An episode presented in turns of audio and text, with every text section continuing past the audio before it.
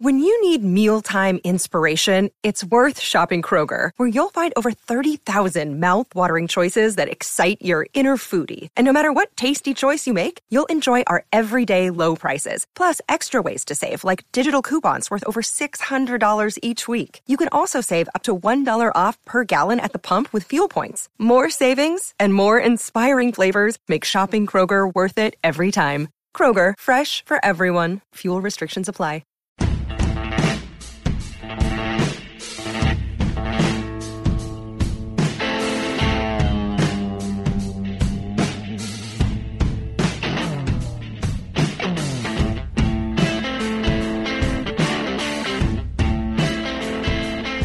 Appreciate you being with us on this Thursday morning, kind of a cold, foggy, gray, overcast morning. Looking for some sunshine. Well, here's it's fitting. Baldwin fans have been feeling a little bit dreary. Yeah, it does kind of feel, yeah. I think Saturday. Saturday is bright and sunny and 63, it looks like to me, which is a good thing. We're having a little party here at the house on Saturday, Rod. My daughter's graduation party. Right before Christmas, she graduated, and so we're going to have a get-together. So we'll be doing that on Saturday. Looks like the sun's going to come out. We'll look forward to that. And looking forward to the NFL Week 18. That night will be the Texans and Colts trying to make the AFC playoffs. We'll preview that coming up. Rod's got us behind the burnt orange curtain this hour. We'll off the record this hour as well. And we're talking on the way to the timeout out of Bullish and BS, Rod, about the Longhorns being the third or fourth odds favorite to win the national championship next year. Yep. And, you know, I don't think it's crazy for all the reasons we talked about with a returning offensive line and a returning quarterback and coaching continuity and the continued additions through the portal and through recruiting to add more talent. Sark has talked about the ability to have 21 of these new commitments in for winter workouts starting in January. Yeah. I mean, that's a big number of guys who will be added and have a lot of reps through the winter into the spring and coming back next year. So more depth on the football team. They're trying to add more speed and coverage in the secondary. And again, when I say the schedule is favorable, they have 7 home games next year. It's pretty, yeah. That's and only favorable. 3 true road games. Only 3 true road games, and those true road games are at Arkansas, at Texas A&M. Both struggling programs right now. But in the state and close, they can drive. The other one is to Michigan. Okay, and so to Vanderbilt. They have 4 true road games. Yeah, so, yeah. Michigan, I was talking about in the SEC, 3 true road games. But Michigan and Ann Arbor, we just talked to Jerry Hamilton, they could have a new coach by next year. They're going to be good, and no one's saying that, but they're going to lose a ton of guys to the NFL as well. And kind of like Alabama this year for Texas. Remember, they went to Tuscaloosa, and Alabama was breaking in new coordinators, a new quarterback, a lot of new players, and Texas was able to get a win there. And Michigan may be in a similar spot where you're playing a team that – you know, if indeed Jim Harbaugh decides he's going to head off to the NFL and go take the Bears job or the Vegas Raiders or wherever he goes. Very realistic. Now you have a new head coach, and they're going to have a new quarterback, and they're going to have a lot of dudes off to the NFL. I mean, Jim Harbaugh's predicted as many as 20 of his Wolverines could get drafted. So it'll be a new-look Michigan team. That's week 2. And then, yeah, your SEC road games are Vanderbilt, A&M, and Arkansas. You're home to Georgia. You're home to Florida, who's in a bit of a mess right now with Billy Napier. Got an all-new coaching staff, essentially, on the defensive side, and then Kentucky is here. So, and not crazy. If the Longhorns continue to advance and develop as a program as they have through the first 3 years under Sark, I think that's a natural next step, that they will certainly have a chance to put themselves in the 12-team playoff, maybe even in the top 4 of that. Remember, if you get in the top 4, now you get a week off coming out of championship weekend, and you wait for the other 8 to play off, and then you get back in the mix. But we'll see. We'll see. I don't think that's a crazy bet. No, it's not all. Right now they have them except 4th best odds behind Georgia, Bama, and Ohio State, and they're right in front of Michigan. Georgia, I mean, and you know Carson Beck will be their starting quarterback next year. They come back with Kirby Smart, and I'm big. You know, you are too, Rod, big on coaching quarterback. Texas will have their coach back and quarterback back. Yep. So will Georgia. So will Alabama potentially, right? There's the Paul Finebaum thought that maybe Nick Saban's going to contemplate retirement this offseason. We'll see. Same time, he knows he's got Jalen Milroe coming back and can build around that. Now, Ohio State does not really know who their quarterback is going to be just yet. I saw where Will Howard, the Kansas State transfer, is visiting Columbus. That's a strange. Yeah, that would be strange to me. But he visited USC too, didn't he? He did. Yeah, that was also strange to me. It is weird. And Will Howard, the Kansas State quarterback, will spill the pill, as you used to call him, because he will spill the pill if you make him. The report said he's going to visit Columbus. He's also considering the NFL. I'm like, what? Come on, man. Come on, man. Yeah, like it doesn't really fit. His skill set doesn't fit with those systems, in my opinion. Yeah. Right? Ohio State's a sophisticated passing system, and so in USC, and he doesn't fit me as that kind of quarterback, but maybe he's trying to do the Jalen Hurts thing. He's like, no. People don't think I'm a quarterback who can throw the football from the pocket. If I want to play in the NFL, I need to go to a system that can prove that my passing skills translate to the league. That's kind of what Jalen Hurts did. He was actually something that was advised to him by Nick Saban. Like, hey, man, you need to go somewhere where they can prove that you're a good passer.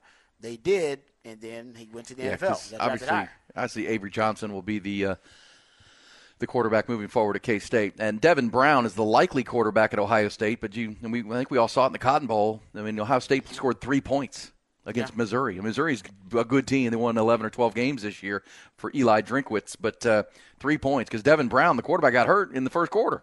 Like, he couldn't even stay healthy. That's crazy. And they couldn't move the football. That was bad. I mean, we're Marvin Harrison Jr. That was even that important to that offense because they couldn't move the ball. They couldn't do anything in that game. Yeah.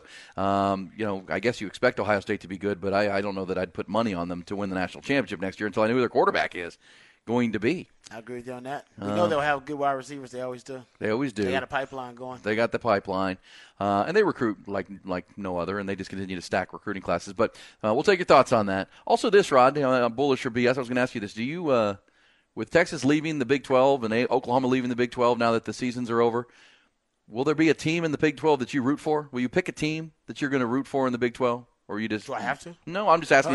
No, it's two questions. Are you going to, or would you? And if you did, who would you pick? Who would you throw your support behind as far as the Big 12 goes?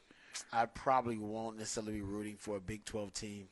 Yeah, that's a good question. I probably won't be. There's no incentive for me to root for a Big 12 team for any reason. I'll probably watch the games and end up rooting for a team, but not in particular. I'm kind of with you. If it were gonna be, it'd be Willie Fritz down at Houston because I'm a Houston guy. That's a good one. And I could root for U of H and be a Cougar. Yeah. Back to when I was a kid watching the Bill Yeoman show. That's not a bad one. That is. I can see that. I do have an H-Town tie. Yeah. And I like me some Willie Fritz. He's a damn good ball coach. Yeah. He's a hell of a coach. Yeah, that's a good question. I don't know if I will. I don't think I will now. I think I'm looking forward to the days ahead in the SEC. Yeah, you're just going to be so locked in on the Southeastern Conference. I don't root for any other schools in any other conference. Like college football, I got one school I root for. In the NFL, actually, I have my Texans, but I'll root for the Cowboys every now and then, NFC team. Like, you know what I mean? They're my quasi team. You root for the Niners because your sister does. That's my – and Shano. My boy is the coach there. So I got teams I root for. I don't really have that in college. Yeah, that's a good point. Good question. I don't know if anybody – because it's such a personal thing. It is. Your college football team seems – to me, it seems more personal even than the NFL, but I know the only other one that stands out in my head is TCU because I have a lot of friends whose kids went to TCU. There you go. TCU ties, and I like Sonny Dykes. But either way, it's not going to be something where I'm going to appointment to watch them play. But probably Houston as time grows, but we'll see. And by the way, that Michigan-Texas game next year was supposed to be here, remember? Originally, it was supposed to be in Austin. Yeah. They flipped it to buy out Fox and ESPN to appease the move in 2024, not 2025. Hey, Texas ain't scared. They'll put the icy whites on, put the Stormtrooper uniforms on. Yeah. Go out there and beat Michigan in Ann Arbor. That'd be nice. Get to the big house. But the schedule, as far as we told you, Florida's got the toughest schedule in 2020. Four in the SEC. It's absurd. It really is. Even Oklahoma's schedule in the SEC is tough. That is not as far as your first year in and your Brett Venables in year three. As we said, if you're Oklahoma, you're playing at LSU. You got Alabama coming to Norman. You got to go to Missouri, who all of a sudden is a rising program with Eli Drinkwitz. Is a good coach. They got to go to Ole Miss. Mm-hmm. It's for real. Yeah, and Ole Miss, they're a transfer portal champion right now. Oh, Ole Miss has had a hell of a run in the transfer portal. They are killing it in the transfer portal. Including Juice Wells, the wide receiver, Walter Nolan, the defensive tackle, for sure. You would much rather, in a heartbeat, take Texas's first SEC schedule over Oklahoma's, for sure, as far as difficulty. Yeah, and they had a random exodus of offensive linemen. Like, there's a possibility they won't return. Yeah, they don't have a starting offensive lineman coming back. And there's talk even now that Jackson Arnold may not be happy with the system. And all kinds of no. That's the five-star quarterback. Remember, it hasn't many turnovers in the bowl game. What, they turned it over 6 times? Yeah. He was a big part of it. Arizona beat them. Multiple meltdowns. Yeah, they melted down in that game. They were up, and it was Arizona scored the last 25 points of the game. Yeah. And a lot of it came off of the 6 turnovers that they forced down in the Alamo Bowl. All right, let's get to the headlines, trending topics to start your Thursday morning. Plenty of them. Top Gun Rentals and Lawn Equipment in their brand-new location, bringing you the headlines. And the top stories start with college football and on the heels of the Xavier Worthy news from Tuesday that Xavier's going to head to the NFL. Longhorns received a good piece of news yesterday with multiple reports that defensive lineman Alfred Collins has elected to return to Texas for another season. 6'5", 320-pound lineman has appeared in 48 games in Burnt Orange already, made 6 starts over his 4-year career. Of course, this year, playing behind the duo of T'Vondre Sweat and Byron Murphy. Still has room for growth, though. The former 5-star out of Bastrop could be a key piece in 2024. Looks like he is coming back. Elsewhere in college football, it's high school all-star game week.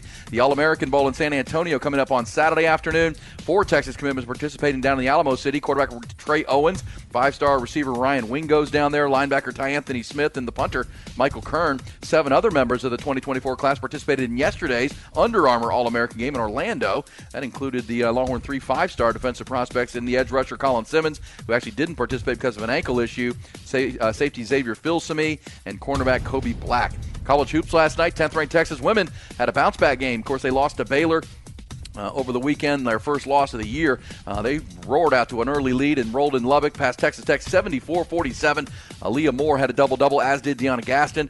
They are 14-1 on the year now, 1-1 in Big 12 play. The 20th-ranked Texas men are going to open their Big 12 conference slate on Saturday night at Moody Center, hosting Texas Tech. That game will tip at 7 o'clock. Longhorns up to an 11-2 start to the year before conference play. NFL, ahead of the final week of the regular season, NFC and AFC Pro Bowl rosters were revealed yesterday. 7 members of the Dallas Cowboys are going to the Pro Bowl, including 4 starters, Zach Martin, a guard, CeeDee Lamb, Micah Parsons, Deron Bland, all voted in the starters. They'll be joined by quarterback Dak Prescott, specialist Brandon Aubrey, and Brian Anger, the punter. Texans left tackle Laramie Tunsil, the lone Houston player to land on the AFC roster after the voting by fans, players, and coaches. In the NBA, 2 of the Texas 3 in action last night. Mavericks roll past Portland, 126-97, 41 for Luka. Down in Houston, Rockets beat Brooklyn, 112-101. In golf, congratulations to lifetime Longhorn Scotty Scheffler, voted by the PGA Tour players as the 2023 Player of the Year.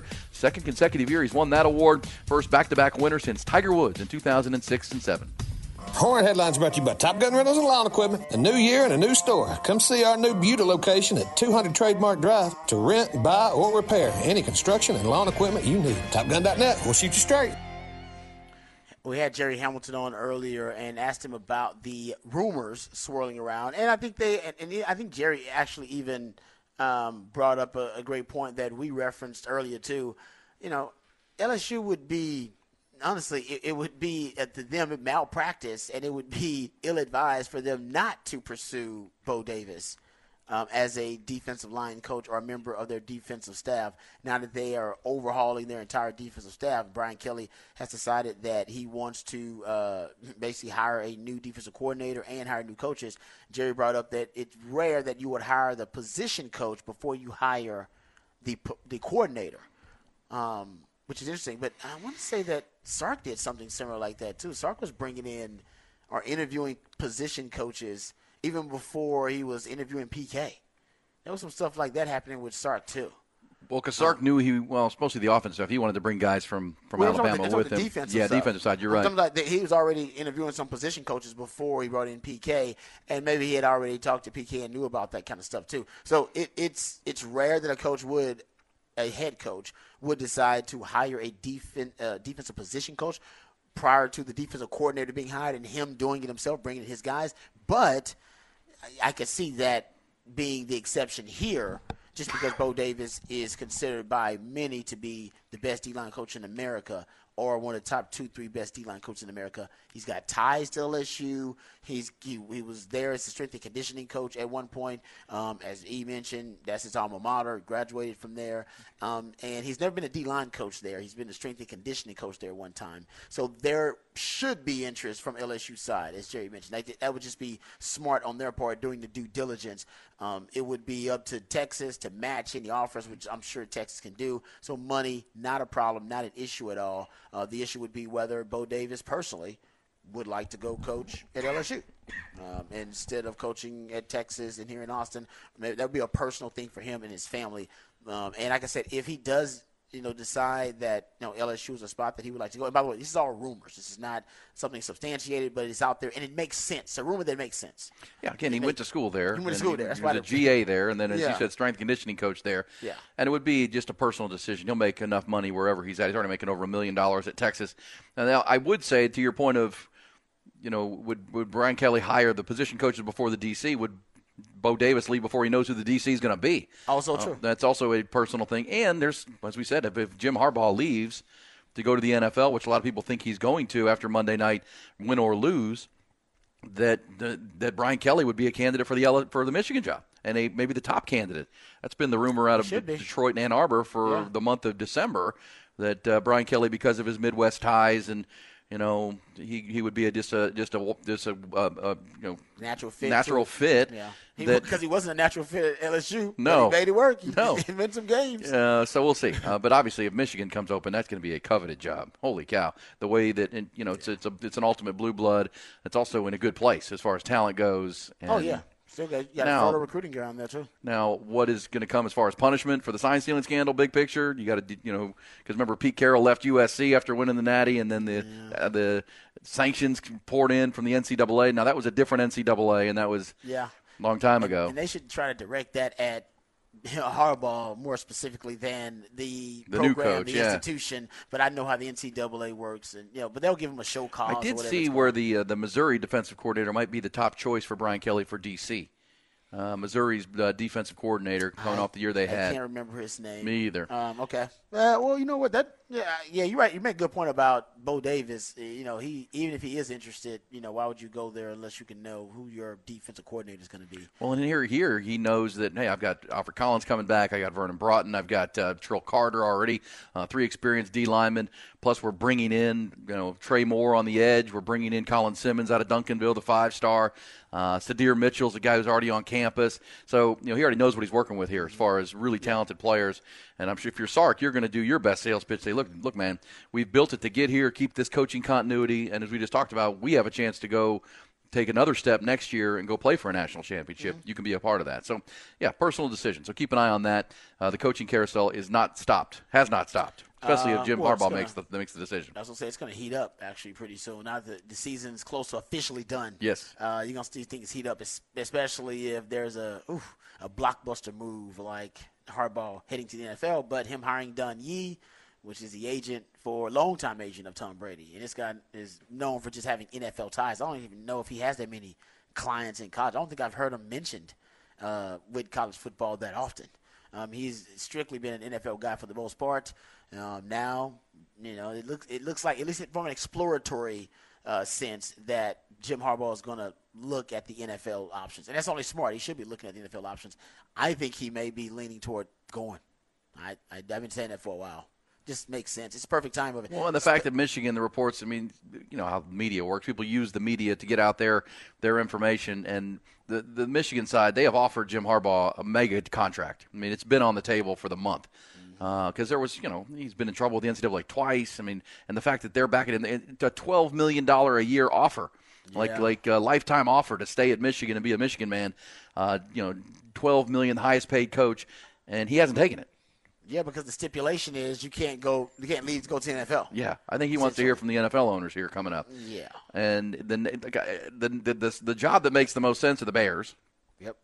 But somebody did text us, and I read this, that he doesn't have a great relationship with the ownership, because he played in Chicago, right? Could be. And the McCaskey family were the owners there, but but again, the Bears are going to have the first pick in the draft and the 10th pick in the draft as of now, and other draft capital that they brought in from the trade of last year with Carolina. They also are likely to trade Justin Fields, who will fetch more draft capital and possible players. And if you're Jim Harbaugh, you get to orchestrate all that. And the players, you get to draft your quarterback. You get to, with the 10th pick, which they have right now, you're talking about an offensive lineman or a defensive stud who can come in and help anchor your defense. And with draft capital, Rod, you could move around. And you get to orchestrate all that with a team that's already not terrible, right? There's some talent there in Chicago. So that one is appealing.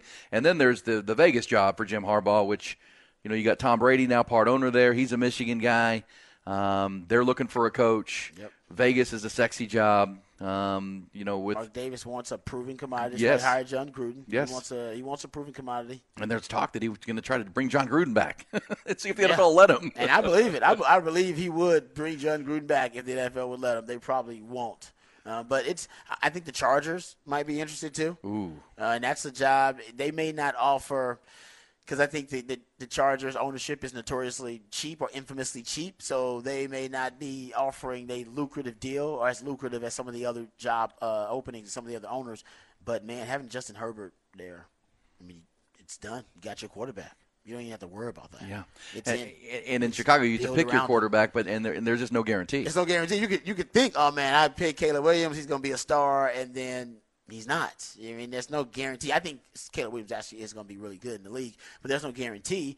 And, man, Justin Herbert's already done it. You got it on film. You've seen him. He's a franchise quarterback. All you got to do is build around him. Man, usually when Harbaugh finds his quarterback, there's no stopping him. Can I mention a name for Jim Harbaugh that is kind of off the nose that we haven't talked about? If Bill Belichick leaves New England, would Robert Kraft call Jim Harbaugh and say, look, man, we don't have the first pick, but we have the third pick or the second pick? Get Penix. You get a quarterback. Get Penix, man. Get your quarterback, and we have a winning culture here. We still have some good players up here. Hey, how about that name? That's not crazy to me. Because if you're Robert Kraft and you're going to divorce Bill Belichick, and however that's going to end after a miserable season, yeah, it's not crazy. You still want to bring in a prove who has the stones to follow Belichick. That's one of those jobs that you want to follow the guy who followed Belichick. You don't really, but would Harbaugh be a guy that's got the big enough resume and having won in the NFL level, having won at the college level, maybe win a national championship on your way out? That would be it seems like an appropriate replacement for one of the greatest coaches of all time in Bill Belichick. It's not a bad idea. That's not a bad idea. You'd have to choose your quarterback. You know, but he's got to do that if he goes to Chicago too, and he gets more draft capital with Chicago. He'll just get more resources there. But New England. Well, Robert Kraft has the ownership side to sell. Like we're going to back you. I mean, the Bears have always been seen as bad owners. Same as in Chargers are cheap owners. Mark Davis is seen as not a great owner, kind of an erratic guy. Yeah. Robert Kraft. It's Robert Kraft. In addition, I mean, outside of the occasional trip to the massage parlor, top 5 owner in the NFL. Yeah, easily. Which those are the 3 important positions in the NFL over time. You coach, quarterback, but ownership. As Sark has said, I mean, you don't win championships without being aligned at the top. And Robert Kraft would certainly align with whoever he brings in, and that's just a name, right? And he's gone. Robert Kraft is gone. Remember when he hired Pete Carroll? Mm-hmm. I think that was Robert Kraft was the owner when Pete Carroll came in. Yeah, I don't know if he was the owner now. I remember Pete Carroll was the Patriots coach, though. That's what he was, for sure. Mm-hmm. All right, so that's what we'll follow here into January. We got another wave of recruiting. The transfer portal continues. When's Quinn Ewers going to make his announcement? What about J.T. Sanders? What about Adonai Mitchell? What's holding it up? What's holding those things up? We've got Xavier Worthy officially gone, and we've got Alfred Collins coming back. Alfred Collins back. Who's going to be today's? I don't know what's holding. Even Jerry admitted, I don't know what's holding up the Quinn Ewers announcement. Like, come on, Quinn. It's the worst kept secret right now in Austin. This says Mike Vrabel. Mike Vrabel would be the guy to replace Belichick. That's a good name too from CB on the text line. That is. I like good. Vrabel. I mean, he's a New England guy. The ownership knows him really well. I'm sure likes him really well. He likes the ownership there. I think even Belichick would endorse that. Because Vrabel has been a real good coach in Tennessee. It just feels like the he hadn't had a good GM with him. Remember, GM got at odds because he traded A.J. Brown. Yeah, and the blueprint that they were using, that they were deploying with, obviously playing bully ball, basically one of the biggest O-line at one point they had in the NFL. They had the multiple tight ends, and they were just running downhill with Derrick Henry. They've exhausted it. Like, it's done. Like, well, you know what I mean? Right. Well, and I felt like when they had Arthur Smith, who's now the Falcons coach, it was a more diverse offense, and that was the best Ryan Tannehill's ever played in his career, and it had the toughness of a Vrabel team with the diversity. But then they had A.J. Brown. They had weapons, right? They had weapons, and then they lost the weapons. Yeah. And I think they wanted to go just strictly bully ball, and I think that's why you get very predictable. Vrabel was upset. Point. Yeah, he's like, "Hey man, y'all got rid of my weapon. That was my changeup. That was my guy. That was my changeup. We're gonna bruise you. We're gonna bludgeon you, and then when you come down and load the box, we're gonna be, oh, you got A.J. Brown one-on-one, you lose. Got you. That was our changeup, and you got rid of my changeup, and then you tried to draft one. It's like, nah, man, you screwed up. Yeah. You got rid of my changeup. This text on the text line, we appreciate all the messages. 447-3776 says if the Raiders get rid of Antonio Pierce, then that will be the downfall of that organization. That's what Devontae Smith said, or Devontae Adams. We'll play some sound about that when who said that, because Devontae Adams is he's all for his guy. He's all for his guy Antonio Pierce. You know, they should have kept Rich Bisaccia when he was their interim coach after Gruden was out, went to the playoffs. All right, we'll come back. When we do, Rod will take us behind the burnt orange curtain. We're talking Texas football. When will these announcements come? And, you know, I'm going to ask Rod the question of the trio of Adonai Mitchell, J.T. Sanders, and I was going to put Alfred Collins in it, but we now know Alfred Collins is going to be coming back. I mean, all the uncertainties? Yeah, all the uncertainties. Is there anybody that we think is going that may be uncertain? Yeah, we'll have that question coming up. What about Jonathan Brooks? Come on, he's in a no-win situation, in my opinion. Yes. I feel bad for Jay Brooks. We'll have that coming up behind the BOC off the record before see what happened to Tyreek Hill yesterday? Good night, nurse. What a shame. We'll get to all that. It's coming up. It's a busy Thursday on Hook 'em Up with Ian Rugby. That's absolutely right. Callahan's General Store bringing you at the turn. It's exactly 8:30, which makes it exactly halfway through our Thursday conversation. That would be at the turn, Rod. We're 9 holes in and 9 holes to go. If you want to keep your yard year-round looking like a golf course, that's what you get over to Callahan's for and talk to the great people there. It's time to winterize and pre-emergence and all the things to keep your yard and get your yard ready for the rebirth in the spring, and you can do that over at Callahan's General Store. Can we say congratulations to Scotty Scheffler, voted by PGA Tour players as the Player of the Year for the second consecutive year. A lot of people think this was John Rahm's award until he defected to LIV, and this is a player vote. And John Rahm, of course, won the Masters last year, had a great season, but Scotty Scheffler. We said this a lot last year when we were talking about golf. Scheffler won the Players' Championship, which is known as the fifth major, Rod. He won the Phoenix Open, and he was remarkably consistent. He didn't finish worse than 12th until July. He was in the top 12 every week on tour, but his putter got away from him. And I think I said a lot last year that if we would have putted even average, Scotty Scheffler's used to, he would have had a year kind of like Tiger Woods, right? He was tee to green. It was Tiger Woods like how good he was, and congratulations to him, remarkably consistent. And you wonder he's went to work on his putting this off season, and I think you could see Scotty. I mean, he won down in the Bahamas already at the end of the year, so look for him as they tee it off this week in Hawaii. The Century Classic will tee off today, as a matter of fact. So looking forward to that. Congrats to Scotty Scheffler, Player of the Year. Yeah. I mean, he's been on a heater himself, like you said. Just missing that part of his game, that little element of his game, the putting, that comes together. What did you do to improve that? You get another coach? Yeah, and just, putting is so mental. I mean, it's so mental. It's such a delicate thing. It's, putting – if you haven't putted, I don't even know what to compare it to. It just comes and goes. There are some days and sometimes where you feel like you can't miss, and then they're just. I mean, because even if you start getting in your own head, even little short putts become a problem. You start overthinking the game, and even for the best in the world, I mean, there have been great golfers who have lost their putting stroke for stretches. I mean, Tiger Woods never did, but we've gotten to the point where you have to stop comparing people to Tiger Woods because we've never seen anything like him. But the two greatest putters in the history of golf are also its two greatest players, Tiger Woods and Jack Nicklaus. Those are the two best putters. Yeah, and so I mean, there's a reason they are the two best players because putting is what separates great players and. It's just most everybody can hit the ball long, they can hit the ball straight, and can you make the big putts? When you got to make big putts, no one ever was better than Jack and Tiger. Now Ben Crenshaw on Longhorn, formerly a member, used to practice out here at Onion Creek back in the day before. Shut up.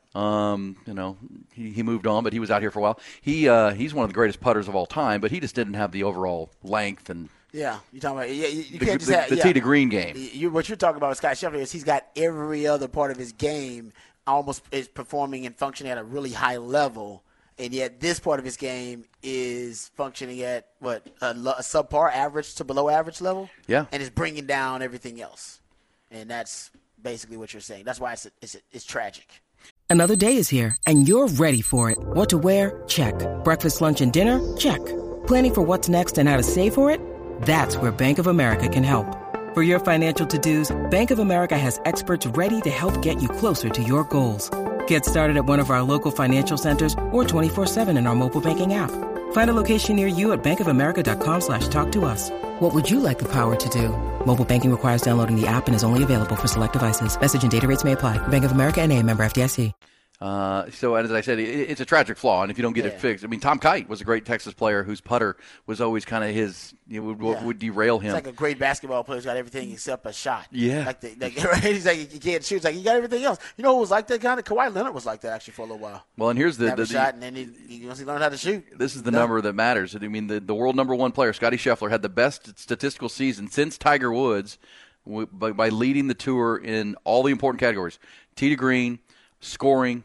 The only thing is, and he was terrible putting. I mean, he was just not good. And so if he can adjust that, and yeah, he did hire a new coach. He's gotten to a new putter, maybe a little bit of a new stroke. And, well, if that works, and the initial returns were good in the Bahamas at that Hero World Challenge where he won that event. If that continues, you could see Scotty Scheffler off to a great year. And obviously, with Jon Rahm not on the tour anymore, but we know it's about the majors, and Jon Rahm will play in the majors. So it'll be a fun golf year. It tees off today down there in Hawaii. And that is At the Turn, brought to you by Callahan's General Store.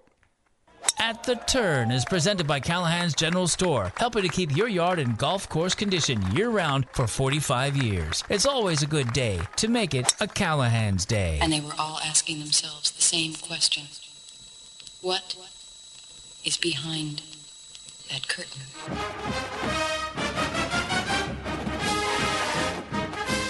All right, welcome back to another edition of Behind the Burnt Orange Curtain. We're going to talk about the players who are pretty much coming back and the ones who are leaving for Texas, the guys who are coming and going. And a lot of the guys we are still uncertain about. Not sure what's taking some of the announcements so long to come out. Maybe these players don't want to steal each other's shine, and they already have a schedule laid out as to who's going to make the announcement. They got plenty of time. I think they have to declare for the NFL draft. I believe that's the 15th, so they got almost a week and a half for that. For the players who are deciding whether they want to exhaust the eligibility, that is also something that they have time of the decision to make. And also there are the players who might want to hit the portal and decide that they want to transfer from Texas. So you got three different situations right now that are taking place simultaneously with these guys who are trying to figure out what their future is going to be, either at Texas or in the NFL or with another program. We know X-Man is leaving. He's already declared. He's going to the NFL draft. And we know now Alfred Collins said yesterday, or at least on social media, that he was coming back to the University of Texas, which is big. I think he's just smart and looking at the overall developmental track and developmental rate of the players in front of him. I mean, he's been in that D tackle room with Bo Davis. We talked about a lot this morning. One of the better D-line coaches in the country, and he's seen the emergence of Moro Ojimo and Keandre Coburn, and them both of those guys have breakout campaigns in the same year. So T'Vondre Sweat and Byron Murphy this season have breakout campaigns in Texas, developing a pipeline, because after Byron Murphy and T'Vondre Sweat are drafted, that'll be 4 defensive linemen drafted from Texas, defensive tackles drafted, I should say, from Texas in 2 drafts. I'm sure that Bama and Georgia maybe have done that recently, Ohio State maybe, but not a lot of schools have got that kind of depth in the trenches. And Texas may be able to brag about having the best D tackle room in the country for back-to-back years. That is incredible, and it's also a compliment, and I think it really shows you how much of a great defensive line coach that Bo Davis is, because these are guys that he inherited. And he's just been developing these guys. And what happens when he picks and chooses and gets to handpick the talent that he wants in that D tackle room? You could see this go to an even higher level and to become more of a pipeline. But if you're Alfred Collins, looking at those examples in front of you, it should be pretty easy if you're not considered to be a high NFL draft pick, or if you haven't achieved all you have wanted to achieve on the 40 acres. It's all in front of you, and he's got more upside physically, just in terms of measurables, than Coburn, Ojimo, Sweat, or Murphy. Now, there's a big difference between potential and upside, and you actually becoming an elite player. He is not that yet, because he doesn't have the consistency in his game, but he's got a lot of flashes, and I think, as Jerry mentioned, that's to me the disappointing part of Alfred Collins' game so far, is that the flashes have shown you he's got the elite level play in him, He just can't put it together consistently enough and with enough tenacity and intensity down to down. And that's what they want from him. Because you got to be nasty as a D lineman. Well, and he's been playing behind the guy. And look, T'Vondre Sweat had that same knock a little bit at the beginning, and his was that, you know, for T'Vondre, it was getting in shape to where he could play more snaps in a row.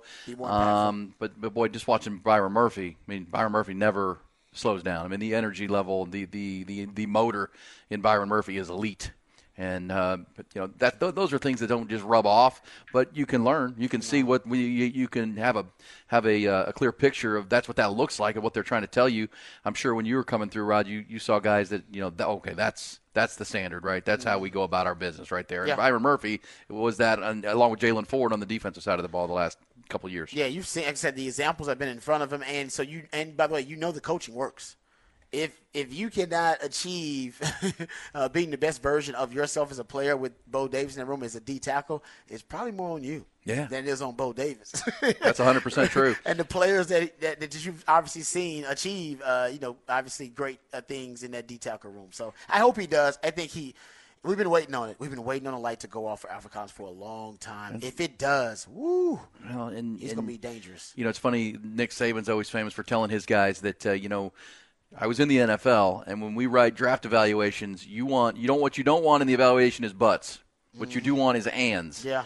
You know, this player works really, got long arms, and height, size, and works his tail off, and he's a good teammate, and he does this. The minute you start hearing buts, and they write but on the evaluation, that's what you don't want. Right. But a little bit out of shape, or but not a great teammate, or but doesn't play hard on every play. Flashes but doesn't play great consistently. You don't want the buts.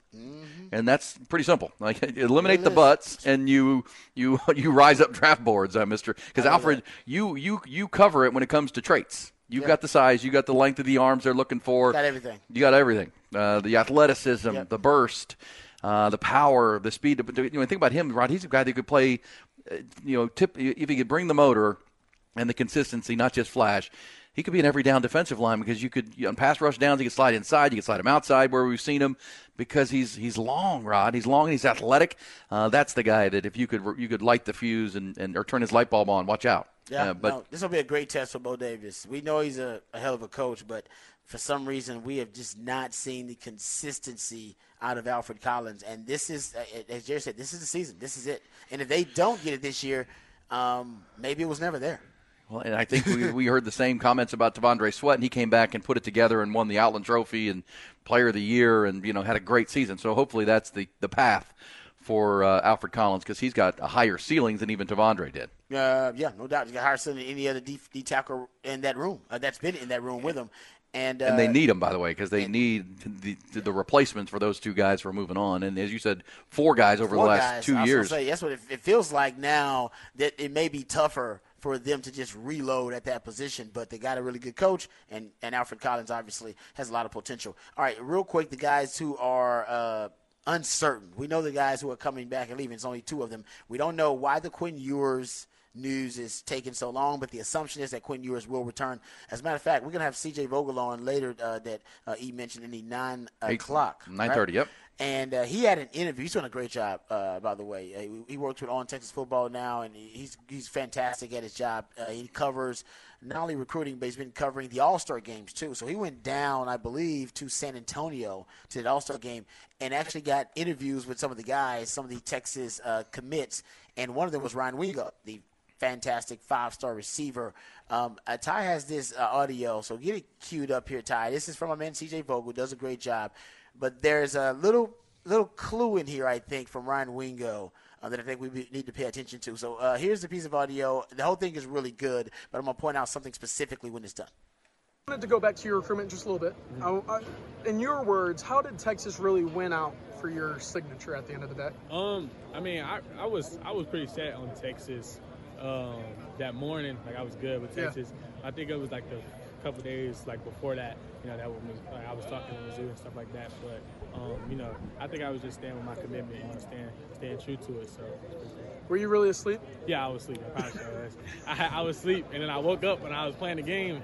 But I didn't really know that she was supposed to. I didn't know it was gonna go like that. I didn't know it was gonna. I wanted to go back to your recruitment just a little bit. In your words, how did Texas really win out? for your signature. Thank you, Ty. Thank you, Ty. Appreciate it. Maybe I sent the wrong audio there, so I apologize. At one point in the audio that I heard, because I actually did On Texas Football with CJ, he says that I can't wait to catch passes from Quentin. Ooh. And he hit. So I don't know if he was just saying that casually. Oh, I don't know if he actually talked to Quinn or if Quinn texted him. Was like, hey, man, I can't wait to get started. But as you mentioned, Quinn's been referencing next season indirectly, and whether he's doing it unintentionally or whether that's intentional by him, and he hasn't made a decision or has, I think that all the signs are pointing to Quinn coming back. Just haven't heard that officially. Yeah. A.D. Mitchell hasn't announced it, but a lot of people believe A.D. Mitchell's gone, and a lot of the mock drafts have him as the first Longhorn drafted this upcoming draft. And that's another good question, too. Who's the first Longhorn taken off the board? I'd pick Mitchell, A.D., just for production, and I think he's going to test well. He's going to as long as he runs a low 4.5, 4.4, he's great. Low 4.5. I would say A.D. Mitchell first off the board. As I've said, though, I think the most impactful Longhorn big picture in the NFL can be J.T. Sanders. I just think he's the guy that has the highest ceiling because he's only been playing tight end for a couple of years, but he's a five-star talent who, as he gets NFL coaching, with he's got the traits. You just can't coach that. Plus, he's a hard worker. He's not a finished product at the position, but he's willing to work at it. And he became a team leader at Texas. I think some NFL team in the second or third rounds are going to take J.T. Sanders. Be very happy they did down the road. Yeah, I think J.T.'s going to leave too. I think J.T. and A.D., both of those guys are gone. Jonathan Brooks is probably the most interesting one. I'm not certain what Jonathan Brooks is going to do. Devaluation of the running back position. He's coming off an injury. If he does get drafted, it'll probably be mid to late rounds at best. He's going to, I think, be on a team that will take him as a developmental project and let him sit and rest and rehab and then work his way into an NFL body. But in terms of his draft stock, I don't know how high it can be because of the position he plays and also coming off the injury. Won't be able to work out. He'll do interviews, but that's about it. I'm sure some team has him high up on the draft board. I mean, he was considered the Doc Walker Award front runner before he ended up getting hurt, and by some draft projections, the best running back off the board. But I don't know exactly where he stands now with the injuries and obviously not being able to work out. One interesting note that I read this morning on Inside Texas, Rod. Inside Texas.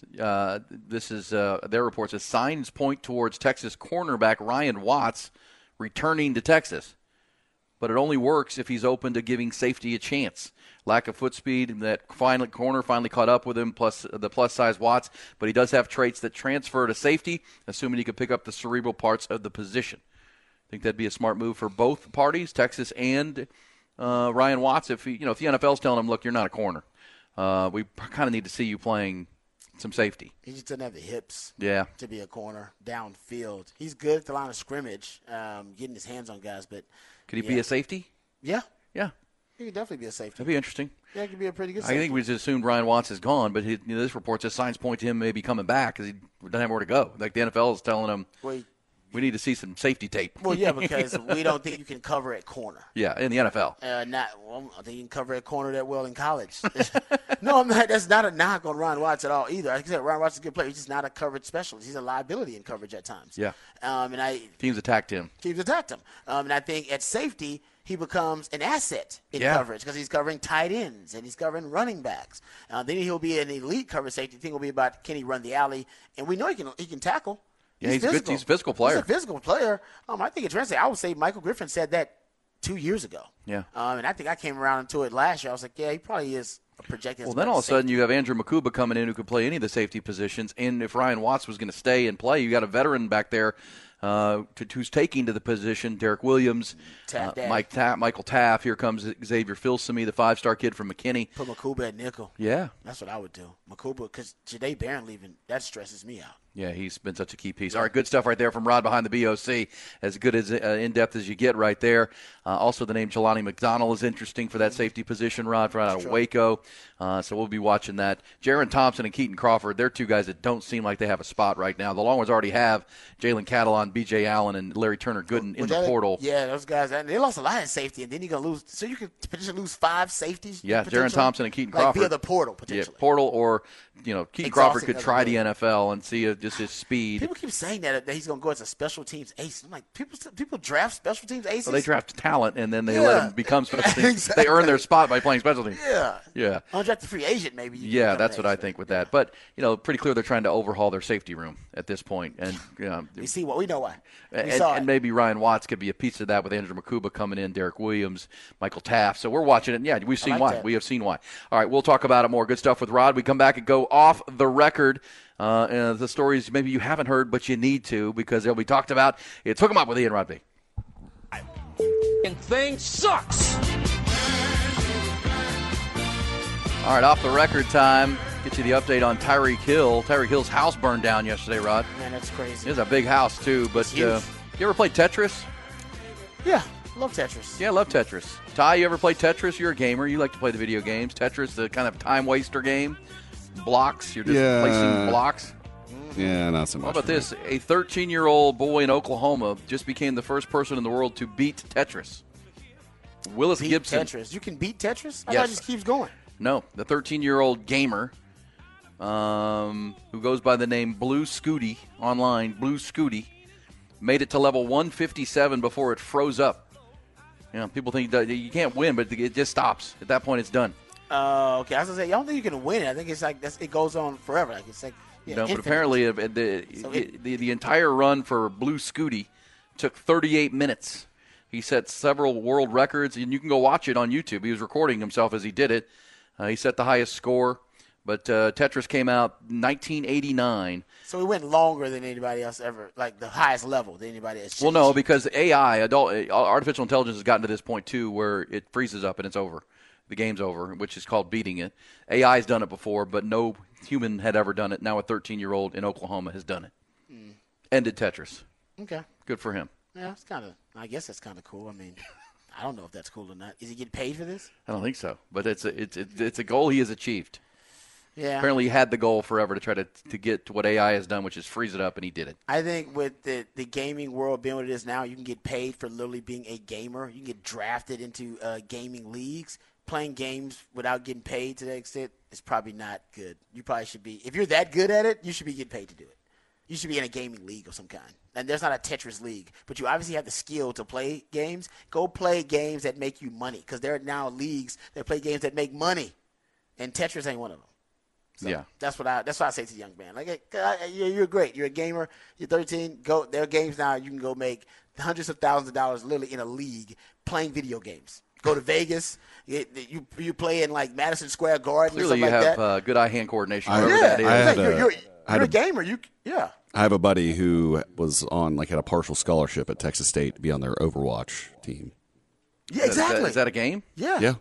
It's a game I play. I'm not very good at it, but I play with him, and he has to quit sometimes because I'm so bad that it's frustrating to play with me. He's that good at the video game. Yeah, because he's a professional. I mean, he's not a professional. I mean, he made money essentially. Yeah. I mean, I guess you could call it. Do you have to be? Call yourself professional? Well, you have to get sponsors. I know guys who now that they are gamers, like they are in leagues and they travel and everything. And they play video games and they sell out. Like they sell out arenas. People can sell out arenas to watch these people play video games. In a tournament style. It's wild, man. They have like a full facility in Dallas. That's where they host a lot of the championships. Right by Cowboy Stadium, yeah. Mm-hmm. Yeah, so my advice to this is a young man or a young woman? Willie. Young man? Or Willis. Okay, great. I'm glad you did what you did for Tetris. I need you to start getting into some these games that make money because you can be set by the time you're 20. You could be a millionaire. He's only 13. So he's got plenty of time. Yeah, you're that good at gaming. Hey, stay in school, but you can be a millionaire by the time you're in your early 20s, man. Just gaming. You can be the greatest gamer of all time potentially. Let's quit the Tetris. Let's play some real games. Let's play the games that make you some bread. I've tried to make it my side hustle a few times where I'm not that good, like I said, but you can stream and be funny or just play 2K and be bad and have some good commentary to it. But it's hard. It's not easy to get into. That's a great point, because there's some guys or gals that they are gamers, but not good at it, but they're just influencers. There's a lot of gals that just do it, and they're attractive. And look good. And, yeah, exactly. They're sexy. And guys will just watch it because it's, I don't know. She's playing the game in a bikini, and she sits there for hours, and literally she has millions of people streaming to watch her be terrible at this game in a bikini. And making thousands of dollars probably every hour. Exactly. That's what I'm saying. Like, it, come on, man. The Tetris thing, it's cool, but then it ain't cool. Hey, let's focus this energy. Let's focus this talent for this young man. All right, Ty, I sent you a video, a piece of audio for Off the Record, if you don't mind, sir. I think it's pretty funny because the Bears are going to play the Packers this weekend. And the game matters. It's one of the few games that actually does matter because most of the games this weekend don't matter. That's why you're getting so many quarterbacks that are resting.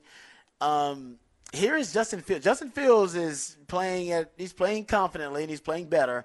But now he's wisecracking jokes, taking shots at the Green Bay fans. It was pretty good. Here's Justin Fields. You know, their home field. I know their fans gonna be loud because there's not much to do in Green Bay except watch football. But it's gonna be a great environment for us to play in, and you know, hopefully we have a great game and get the dub on Sunday. So. Wow, ain't nothing to do with Green Bay. He's kind of right about that, especially in the wintertime. It's pretty damn cold, and there isn't a lot. It's a tiny little town. Yeah, no, exactly. With a football stadium. How far is it from Milwaukee? Is that the popping metropolis around there? Yeah, Milwaukee's the closest big city. Yeah, so sure. That, was that 2-3 hours away or something like that? It's not close either. Well, yeah. There you go. But, you know, when you go into a Green Bay Packers game at Lambeau Field, it's kind of a bucket list thing for sports fans. It's kind of there's kind of a mecca feel to it. Yeah, it's like going to a shrine. Yeah, football, you got to do that kind of thing. Yeah, for sure. But living there in just January, there's really not much to do. You go ice fishing. No, he was telling the truth, but it was a nice little jab he took. I was like, yeah, me too. I was like, that's pretty good. Good for you, Justin. You told the truth. And what are they going to say? Hey, there's a lot to do in Green Bay. You can ice fish, or you can hit the local pub. It's like, no, it's still Green Bay, Wisconsin. All right. Hey, you may have seen the video yesterday of firefighters putting out a large fire at the home of Dolphins receiver Tyreek Hill. I saw that. Can we hear this? This is his agent is Drew Rosenhaus. And Drew Rosenhaus provided an update on his client and because everyone was worried he was in the house or there were people in the house. Here was Drew Rosenhaus. Number one, Tyreek was at practice. He and his family are safe. No one was injured, number one. No pets. So that we're very grateful. Very grateful to the firefighters that put the fire out. Thankfully, the fire was contained to a limited area in the home. Obviously there'll be some smoke and water damage, but it's very difficult for anybody, obviously, to have your home catch on fire, but Tyreek was handling it. He and his family were handling it with as much poise as you could hope. He was very grateful to the firefighters and everyone that did indeed save his home. And at this time, all right. Thank you, Drew. Comment. Thank you, Drew. Sounds like everybody's good. It's huge though at home. I mean, oh my gosh, it's massive. So not the whole thing burned. Just no, portions. But it looked like it. But it was just, it was on the one side and it was smoke billowing out. So, I know he can live in the other. Yeah, I mean the other 10,000 square feet. He must live in the same neighborhood as Rick Ross, because Rick Ross, the rapper, was also live streaming, reporting on Tyreek Hill's fire. That's funny. Hey, 2 hours to go. Rod's got another rant coming up. CJ Vogel from San Antonio covering that All-Star game. We'll get the latest from him. His thoughts on the Longhorns Monday night and moving forward.